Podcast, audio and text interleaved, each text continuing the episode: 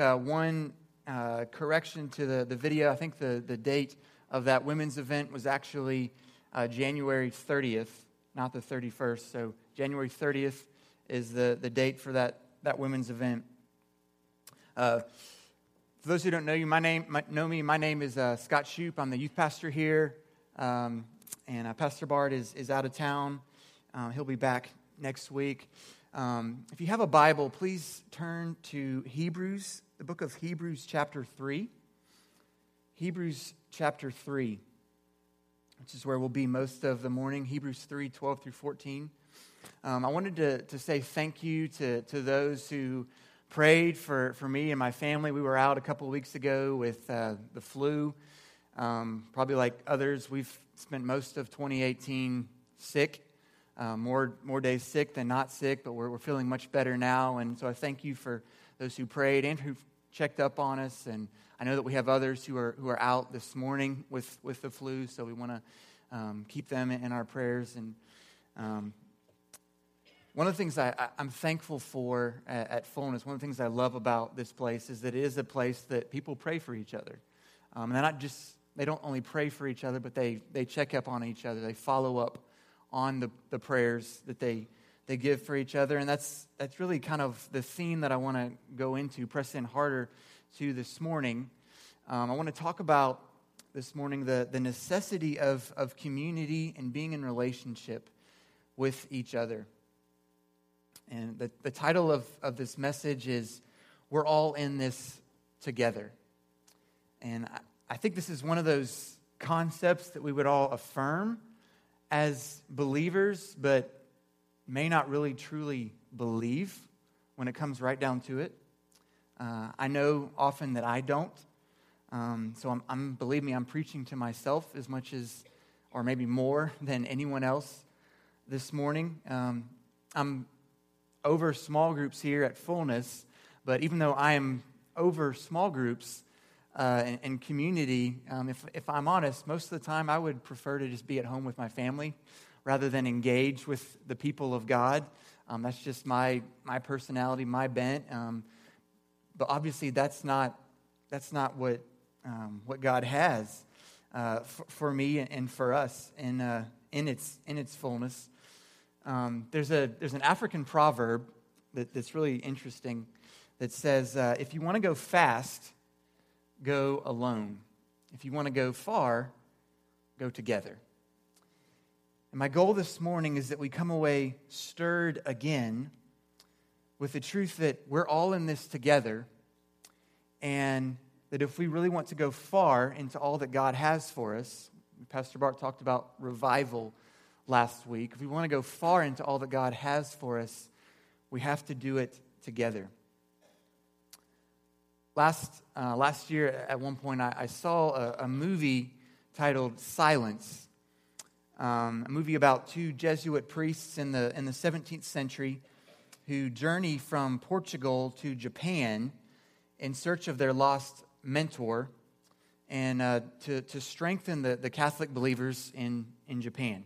Now, I'm going to follow Pastor Bart's example, and I'm not going to recommend this movie. Um, watch at your own risk. But to me, it is a fascinating illustration of the importance of being in relationship with other believers who can keep us from drifting. Uh, in, in the story, these two young guys, these young, two young Jesuit priests, they hear rumor that their, their mentor, an older man, uh, has, has, has given up the faith, has committed apostasy, which is kind of the, the churchy word for turning away from Jesus and, and turning away from the faith. And so they go to, to look for him and, uh, and to preach to the Catholic believers in Japan. Um, but as the movie progresses, you feel this rising sense of pressure that, the, that these young guys, these young priests feel uh, to really uh, give up trying to go against the culture in Japan give, give up trying to preach Jesus and to just kind of slide into the culture. Um, there's, there's the language barrier, there's the cultural barriers, there's, and as, as the movie goes on, you begin to realize it's doubtful if, if the Japanese people even truly understand the basic concepts of Christianity. And then, of course, there's the persecution um, that's rather intense uh, in that country. And that's, that's why I'm not recommending the movie um, because of some of the scenes that, portray the, the persecution. And without giving too much of the movie away, uh, you, we do eventually find out that some of these Jesuit priests do end up walking away from, from Jesus. Uh, they, they decide that it would be easier to just kind of fit in with the Japanese culture where Jesus is, is a way, but not the way. And in their, in their isolation, they, they give up. They get disillusioned. They feel like they can't hear from God anymore. That's why the movie's called Silence. And uh, in, their, in, their isolation, in their isolation, they, they fall away. Now, for most of us, well, let me first say, you may not be on the verge of giving up on Jesus this morning. Uh, but we're, we're almost a whole month into, into uh, 2018, and you may be already, I don't know where you are spiritually right now, but you may be thinking, um, I'm already worn out. I'm already tired going into this new year. That's, if I'm honest, you know, we just came out of a, a 21 days of fasting and prayer as a church body, and uh, for, for me, I, I kind of felt like I was just sort of beat up during that time because I was physically sick, just physically didn't feel well during that time. And uh, so I know for some people it was a, it was a time of, of great encouragement. And, and uh, for me, it was more like a time of just pressing through the physical uh, hindrances during that time. Um, but maybe you're doing well spiritually. But for all of us, we're, we're going to be in seasons where, we, where we're not doing well, where we're not feeling um, close to God spiritually. But for, for, I think, at least maybe I'm just speaking for myself, but I think for all of us, when we are in those seasons where spiritually we're struggling, our tendency is not to go to other believers, but to retreat, to, to run away and, and, and isolate ourselves. And when we're not connected to other believers in close relationship, that's where, that's where we get into trouble. That's a dangerous place to be. And so we're going to look at Hebrews 3 12 through 14 is what we're going to focus on. And here's how I want to break it down. Um, I want to ask three questions of this text of Hebrews 3 12 through 14. And my hope and my prayer is if by the Holy Spirit uncovering the word for us, if we're able to see in the text the answers to these questions, I, I hope that it will be a, a benefit, a spurring on to us, us all. So, let's read the text together. And I'm going to actually start in verse 7, talk a little bit about the, the general context before we hone in on, on our, our three verses. So, starting in verse 7 of Hebrews chapter 3. Therefore, as the Holy Spirit says, today, if you hear his voice, do not harden your hearts as in the rebellion on the day of testing in the wilderness, where your fathers put me to the test and saw my works for 40 years. Therefore, I was provoked with that generation and said, They always go astray in their heart. They have not known my ways. As I swore in my wrath, they shall not enter my rest. Take care, brothers and sisters, lest there be in any of you an evil, unbelieving heart, leading you to fall away from the living God. But exhort one another every day, as long as it is called today, that none of you may be hardened by the deceitfulness of sin. For we have come to share in Christ, if indeed we hold our original confidence firm to the end. The, the theme of, of the book of Hebrews is the, the writer of Hebrews, so we actually don't know uh, who, it, who it was. He's writing to a group of Jewish believers, Jewish Christians, who are really struggling with some of the same pressures that the, these, those Jesuit priests were in the movie Silence. Um, they're, they're considering giving up Jesus and kind of sliding back into the culture and the religion that they're most comfortable with, namely Judaism. And the writer of Hebrews is saying, no, Jesus is greater than anything that you could turn away to in your lives. And, and specifically in Hebrews chapter 3, the, where we pick it up, he's, he's using the example of Moses, who's kind of the, the hero of, of Judaism. And he's saying, look, the Israelites in the Old Testament, they, they turned away from Moses. And Jesus is infinitely greater than Moses. So, how much more tragic would it be to, to walk away from Jesus?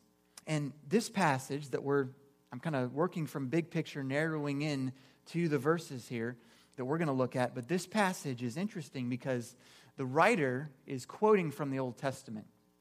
Specifically, he's quoting from Psalm 95. But Psalm 95 is referring back to some earlier stories in the Old Testament of when the children of Israel came out of Egypt, the Exodus. And so you have the, the writer of Hebrews is kind of looking back through the corridor of Scripture and history, saying, look at, look at the Old Testament Israelites. He's using them as a negative example what not to do in speaking to the, the current situation.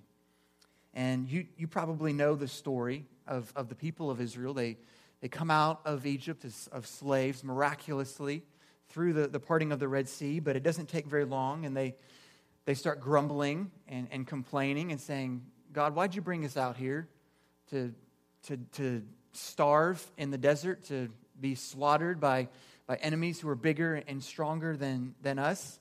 And they begin to think, well, it'd be easier to just give up on this being the people of God thing and just kind of go back to where, even though we were slaves in Egypt, at least we knew, we knew kind of how things worked. We kind of understood the culture. We kind of knew our place. We knew how we fit in. And so it would be easier to just go back to that. And so that's, the, that's what the author is, is referring to in kind of the bigger context of this chapter. So hold that Old Testament story in your mind as we look at our passage, Hebrews 3 12 through, through 14, and ask our, our three questions. And here's, here's the first question. So this, this should be on your, on your outline if you want to, want to take notes. Um, the first question is What is the warning? What is the, the warning? And this is, this is clearly a warning passage um, because it starts with the words, Take care.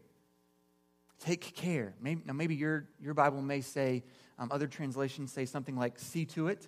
Or I think the, the older New King James says, Beware. But, but it is, it's a warning passage. And, and a warning passage, by definition, is it's telling people of a potential danger or a potential threat. Because if, if there is no awareness of the danger, of the threat, then there's a much greater likelihood to, to succumb to the danger. Right? a warning is meant to put a level of, of healthy fear into you. Now, you may be thinking, I'm going to kind of take a little bit of a side trail here before I keep going on. You may be thinking, okay, Scott, you've said a few phrases here that make me kind of wonder. You said like falling away, um, apostasy. Are, are you saying that Christians can lose their salvation? Um, that's a that's a pretty big controversial topic down through church history, and so I'm not going to get into that. But I'm going to say briefly, uh, no. I believe that, that God preserves his children to, to the end. However, I believe that one of the ways that he does it is through using warnings, like, like what we're about to, to look at. Um, if you've ever driven on a, a curvy road, like up a mountain, kind of a, a windy, curvy road up a mountain where there's a steep drop off, um, we, my wife and I, we, we honeymooned in, uh, in Colorado Springs, Colorado. And so we, you know, we took the, the windy road up, you, you, might see occasionally these, these road signs on the, on the side of the road basically warning you hey, there's a steep drop off. If you fall off, you're going to die. Now, the, the presence of that sign doesn't mean that you're going to fall off the road and die. The, the warning there doesn't mean you're going to that you're going to fail. Actually, the warning, the presence of the warning sign, is to keep you on the road. And so the good driver, the true driver, so to speak, is the one who's going to heed the sign, heed the warning, and keep on the path, keep on the road. And that's kind of the, the role that warnings play in Scripture. My, my daughter Ellie is, uh, is, is two right now, and uh, she, she does not have a very high level of healthy fear in her life, as those with toddlers know. Um, it's, it's a it's a crazy day every day in the in the Shoup home. But uh, so she will we've, we've done fires in, in our backyard, in our little fire pit, and she'll take a short little stick or something and want to walk up and stick it in the fireplace. Or she'll walk up to the, to the hot stove and want to stick her hand up and, and touch the, the hot stove. And so we have to use warnings with her, not because we're against her or against her joy, because we are for her, we're for her good. And so we, we do want to, to, to warn her, to keep her, keep her safe. And so, what is the warning in this passage? Hebrews 3. warning is watch out for a bad heart. Watch out for a bad heart. Let's look, I want to look briefly at, at what are some of the, the, the nature of, of the warning of, of a bad heart. I'm going to kind of move quickly through this because these are five subpoints under point one, kind of following Pastor Bart again, uh, cramming multiple points into one point. Um, so, but I got, I got to move quickly because this is still in point one. Um, but first of all, is this no one is immune to a bad heart. This is all in really verses 12 and 13 is where I'm getting all of these. Um, but notice uh, that, that he says, Brothers and sisters, take care lest, lest any of you have, have, a, have an evil, unbelieving heart leading you to, to fall away. Um, there's no exception clause given. He doesn't say, unless you've been a Christian for 10 years or, or more, then, then you're good. Then you can coast. You don't have to, you don't have to be on, on guard. No, there, there is no uh, exception given. so even in a, even in a church like Fullness that's, that's not huge, uh, you, can, you can faithfully come on a Sunday morning and appear fine on the outside when on the inside your, your heart may be just being ravaged by the deceitfulness of, of sin. No one, no one is immune, just like no one seems to be immune right now to the flu. That I've, I've heard that 50, that 49 of the 50 states have, have had the flu. Um, no one is immune to, to a bad heart. But second is this where your heart goes, you go. Where your heart goes, you go. It's been pointed out uh, that, that a common theme in, in Disney stories, especially Disney princess movies, is you probably know what I'm going to say is what follow your follow your heart. Uh, and, and, many have pointed out, including me, I, th- I think rightly, uh, that that's a dangerous message. We've talked about that in the youth group with the students before. Um, that, that's a, a dangerous thing to follow your heart. But if you think about how Scripture talks about the heart, um, we all follow our hearts. When, right? If you think about it, um, notice in, in this text, what is it that, that leads you to fall away from, from the living God? It's your, it's your heart. Of, co- of course it is, because the heart is the control center for your life. You know, it says in Proverbs, uh, guard your heart because all of life comes out of, out of your heart. We live out of our, our hearts. And so the issue is not will you or will you not follow your heart. The issue really is what is your heart holding precious? What is your heart clinging to? What is your heart worshiping? Because that's going to determine the course of your life. Where your heart goes, you go. But next, notice that the power of sin is its deception. The power of sin is its deception. Now, Pastor Bart's talked quite a bit the last few weeks about the nature of deception, so I'm not going to say much, um, but this, this, is, this is coming from verse 13. Uh, that it talks about the deceitfulness of sin. And so I'm just going to say briefly that, that sin distorts reality. Uh, and it gives us a, a false narrative of, of who God is, of, of who others are, of who we are, of, of what life is really about. And uh, to, to use a, a popular uh, term right now, uh, sin is the ultimate producer of fake news, uh, is, is sin, because it gives a false, a false picture of, of what's really going on.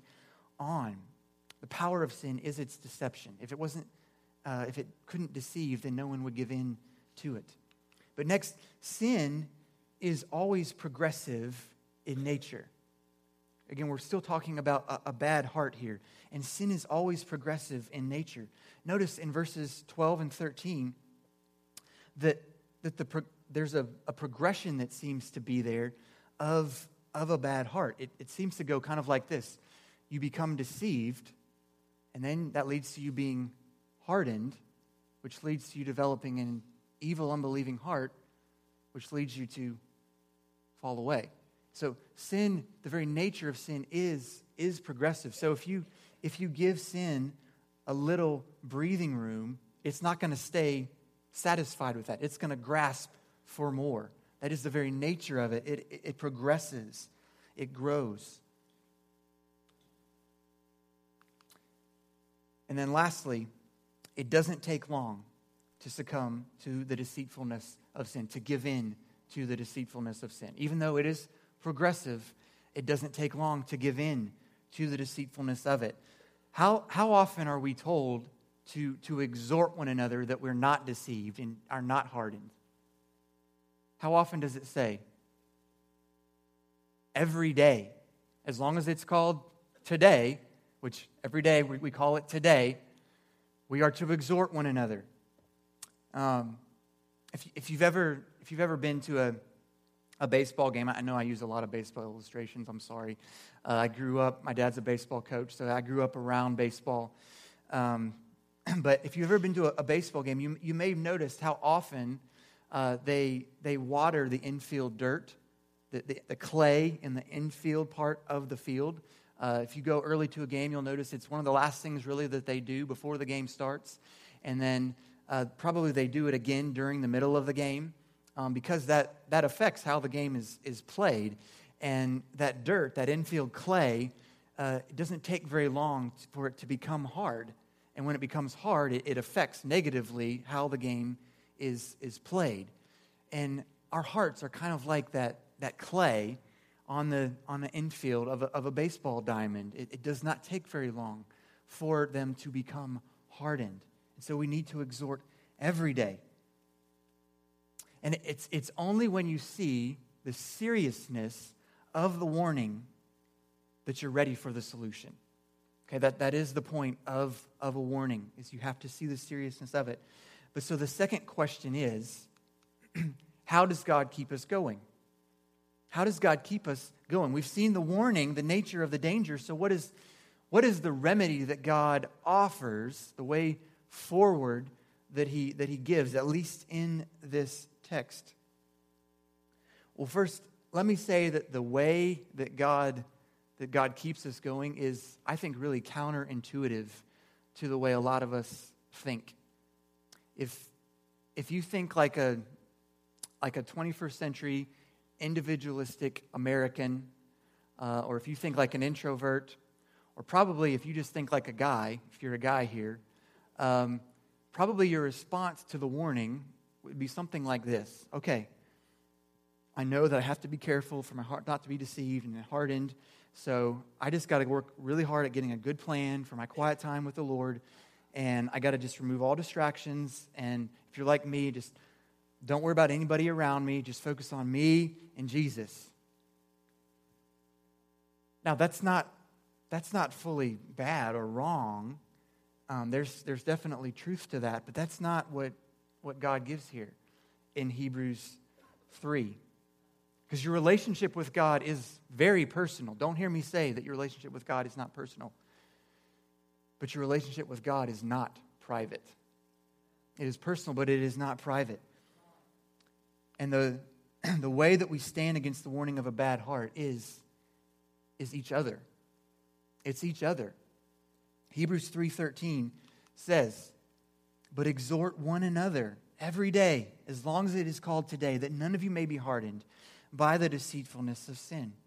This is why Hebrews says later in Hebrews chapter 10, kind of a, a parallel passage to this, says, Let us consider how to stir one another to love and good works, not neglecting to meet together, as is the habit of some. Where there is no accountability in your life, the, the bad heart will run unchecked. I think we've seen one of the most powerful illustrations of this in very recent days. I don't know if you've uh, noticed in the news, followed this in the news, but it's with the, uh, with the exposure and the trial of Dr. Larry Nassar, the, the former team doctor for the U.S. Olympic gymnastics team. Dr. Nassar, uh, for, for decades, he, uh, he sexually abused many female gymnasts from, from teenagers down to some as young as age six. Over 150 young women testified in court over the last several days to, to the unspeakably horrible things that, that Dr. Nassar would do to them in secret. And it also it exposed the shocking negligence on the part of the U.S. Olympic Committee, where, where Dr. Nassar spent years on the faculty. Um, I'm sorry, uh, where, where, the, the um, where the chairman of, of, the U.S. Olympic Committee uh, resigned, and I think I think all of the board also resigned, as well as uh, Michigan State University, where, where Dr. Nassar was was part of the faculty and treated many of, of the athletes. There, there is great danger where there is no accountability in your life. And the truth is, you're not as strong on your own as what you think you are.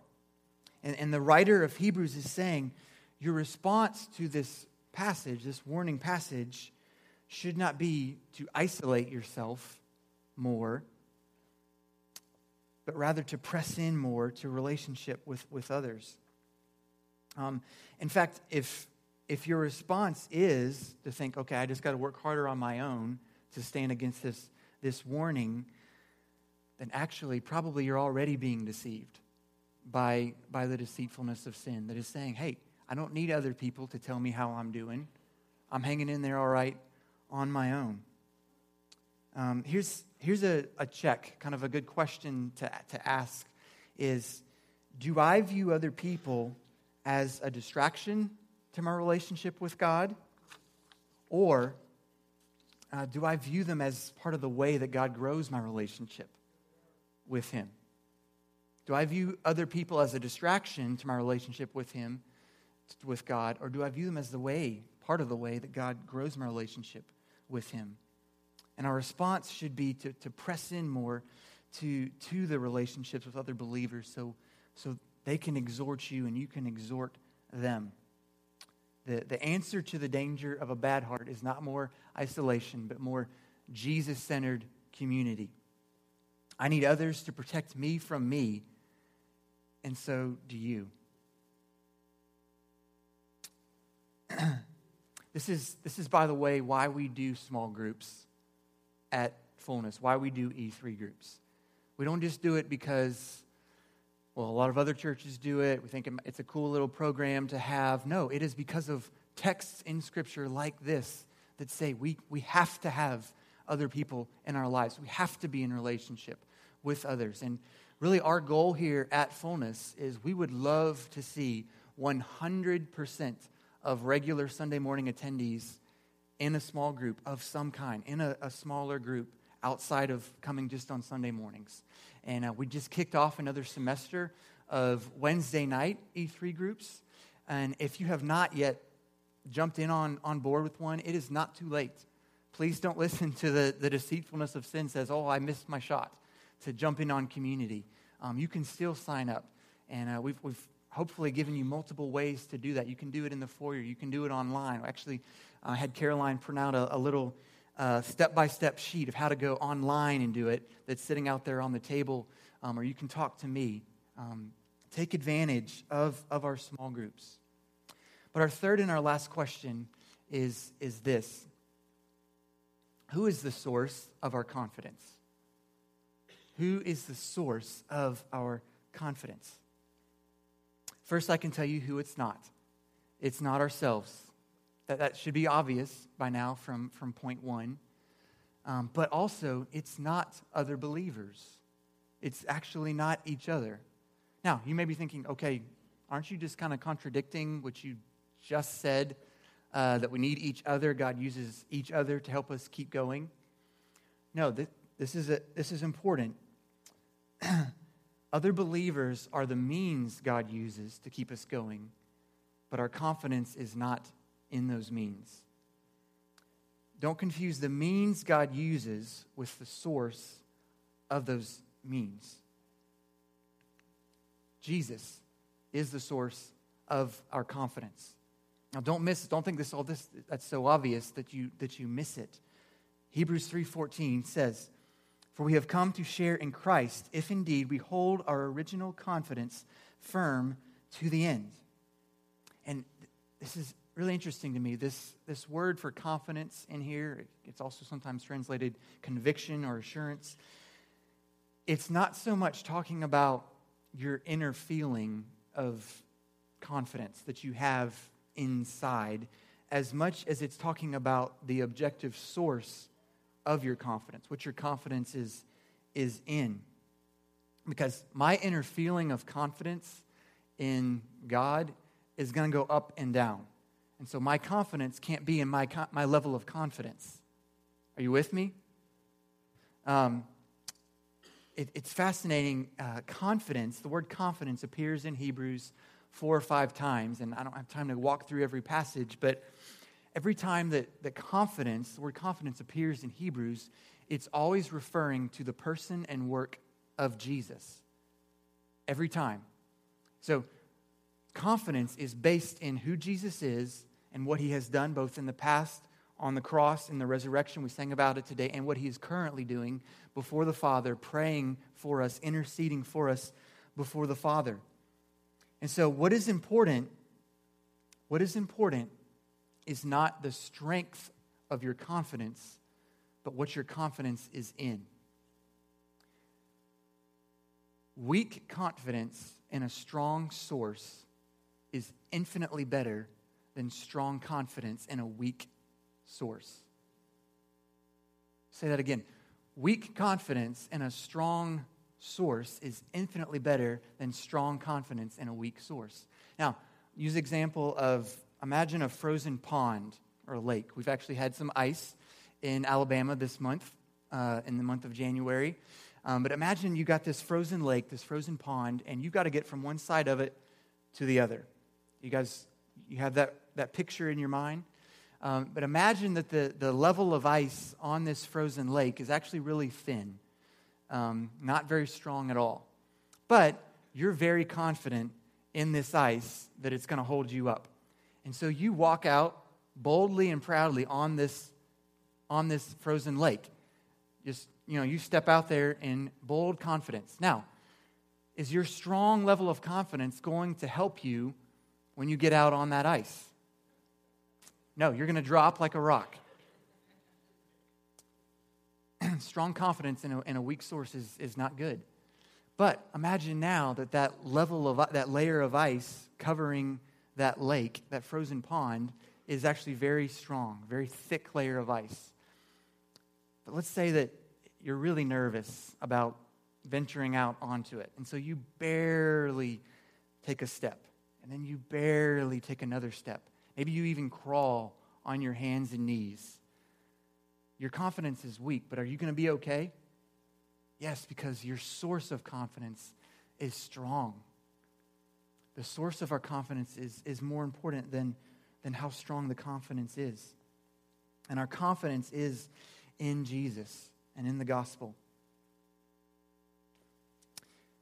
Maybe the part, maybe part of the reason why you just can't seem to, to want to get into, into relationship, into community with other people here is maybe it's fear, maybe it's shame, or, or fear of, of your past being exposed. Maybe you're like, I know I got a bad heart, and I know the places where my bad heart has led me, and I don't want other people to know about that. Um, I, I don't want people to see that.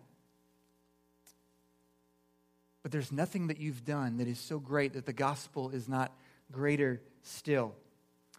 One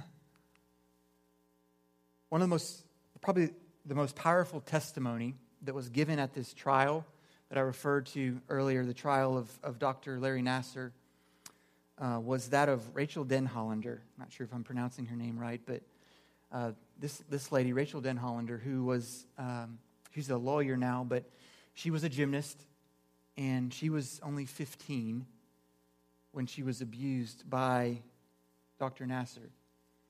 And you can watch her statement online. Um, I watched part of it this week, and it's incredibly powerful.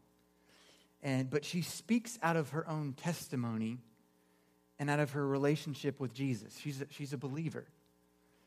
And she talks of the reality of sin in very frank terms, but also of forgiveness that is offered in the gospel. And in part of her statement, um, she, she, directly addresses Dr. Nassar, her, her abuser, in, in the courtroom. She, she, she's looking straight at him. And uh, earlier in the trial, Dr. Nassar had, had brought a Bible. He, I guess he was carrying around a Bible in the, in the courtroom. And, um, and he had spoken actually of forgiveness and, and hoping for forgiveness. And uh, here's part of what she says um, in, in speaking to, to Dr. Nassar. She says this She says, In our early hearings, you brought your Bible into the courtroom, and you have spoken of praying for forgiveness. And so it is on that basis that I appeal to you. If you have read the Bible you carry, you know the definition of sacrificial love portrayed is of God Himself, loving so sacrificially that He gave up everything to pay a penalty for the sin He did not commit. By this grace, I too choose to love this way. You spoke of praying for forgiveness, but Larry, if you read the Bible you carry, you know forgiveness does not come from doing good things, as if good deeds can erase what you have done. It comes from repentance, which requires facing and acknowledging the truth about what you have done in all its utter depravity and horror, without mitigation, without excuse, without acting as if good deeds can erase what you have seen in this courtroom today. The Bible you carry speaks of a final judgment where all of God's wrath and eternal terror is poured out on men like you. Should you ever reach the point of truly facing what you have done, the guilt will be crushing. And that is what makes the gospel of Christ so sweet because it extends grace and hope and mercy where none should be found. And it will be there for you. And grace will be there for you too. In a world of, of much darkness, of plenty of people following a, a heart that is deceived by sin, our confidence, our only confidence, has to be in Jesus and in the gospel. And if Jesus is powerful enough to, to enable this, this woman to, to forgive her, her abuser and to offer mercy to, to a man who has, who has abused so many, then he's worthy of our confidence and he's powerful enough to, for us to move into community, into relationship with each other. Having our hearts exposed can be a painful and scary process. I can only imagine what, what the last few weeks have been like for, for Dr. Nassar. But it is only as we're in relationship with each other that God keeps us moving forward. So we must see the danger of, of the warning that is, that is given to us in order to be affected by it. The warning that we're all in danger of, of giving in to, to, to a bad heart, the leading of a bad heart. And that God's way of protecting us and of keeping us moving forward, moving far into all that He has for us is each other. And we need each other in our lives, exhorting us to remember that our only hope is, is in Jesus. If, if you're not in a in community, in relationship, in a small group, I encourage you, please get into one. And if, if you are into one, leaders, small group leaders, I'm one of them too in our groups, are we, are we exhorting each other to look to Jesus? Because if, if, if we're not doing that, really, what are, what are we doing? We're kind of just killing time. Are we exhorting one another to place our confidence in Jesus? Father, I thank you, God, for your word. I thank you that as a good father, you love us enough to give us warnings. You do it not because you're against us, because you're for us. You're for our good. And I pray, God, that for all of us, that you would give us hearts that are soft to receive the word this morning, God, that it wouldn't roll in one ear and out the other, but that we would take action. Um, if we are not in relationship with people who, who know us and who can, can, can see the warning signs in our lives and who can exhort us to keep going, God, that we would get into relationship, that we would get into to community. And I pray, God, that, that our hope that our confidence would not be in ourselves, that it would not be in each other, but that it would be in the gospel, that it would be in Jesus. Help us, Father, to, to, move, to move far into all that you have for us going into 2018 as, as a church, as a body of believers. In Jesus' name. Amen. I want to, we're going to have a, a time of a short time of, of ministry. So if you are um, on the uh, ministry group, ministry team, a prayer team, uh, if you would please come forward. Um, we're going to have a, a, short time of, of ministry, and then, uh, then Elder Chris Kuhn will, will come up afterwards. Um, so if, if, you're on a, a, prayer team, a ministry team, please come forward. Uh, these are our, trained uh, prayer teams. Um, and uh, so if you want to, if you have a response, you feel like you need to respond uh, to this, um, maybe for you the first step to, to getting back into relationship, into community is just sharing your sharing a prayer need with somebody else, saying, "Hey, I need help in this in this area. Please pray for me in this." Um, or if you have any other any other need, if you have a a, a burden that you feel just needs lifted, if um, you need healing, if you need direction and wisdom um, come and get prayer.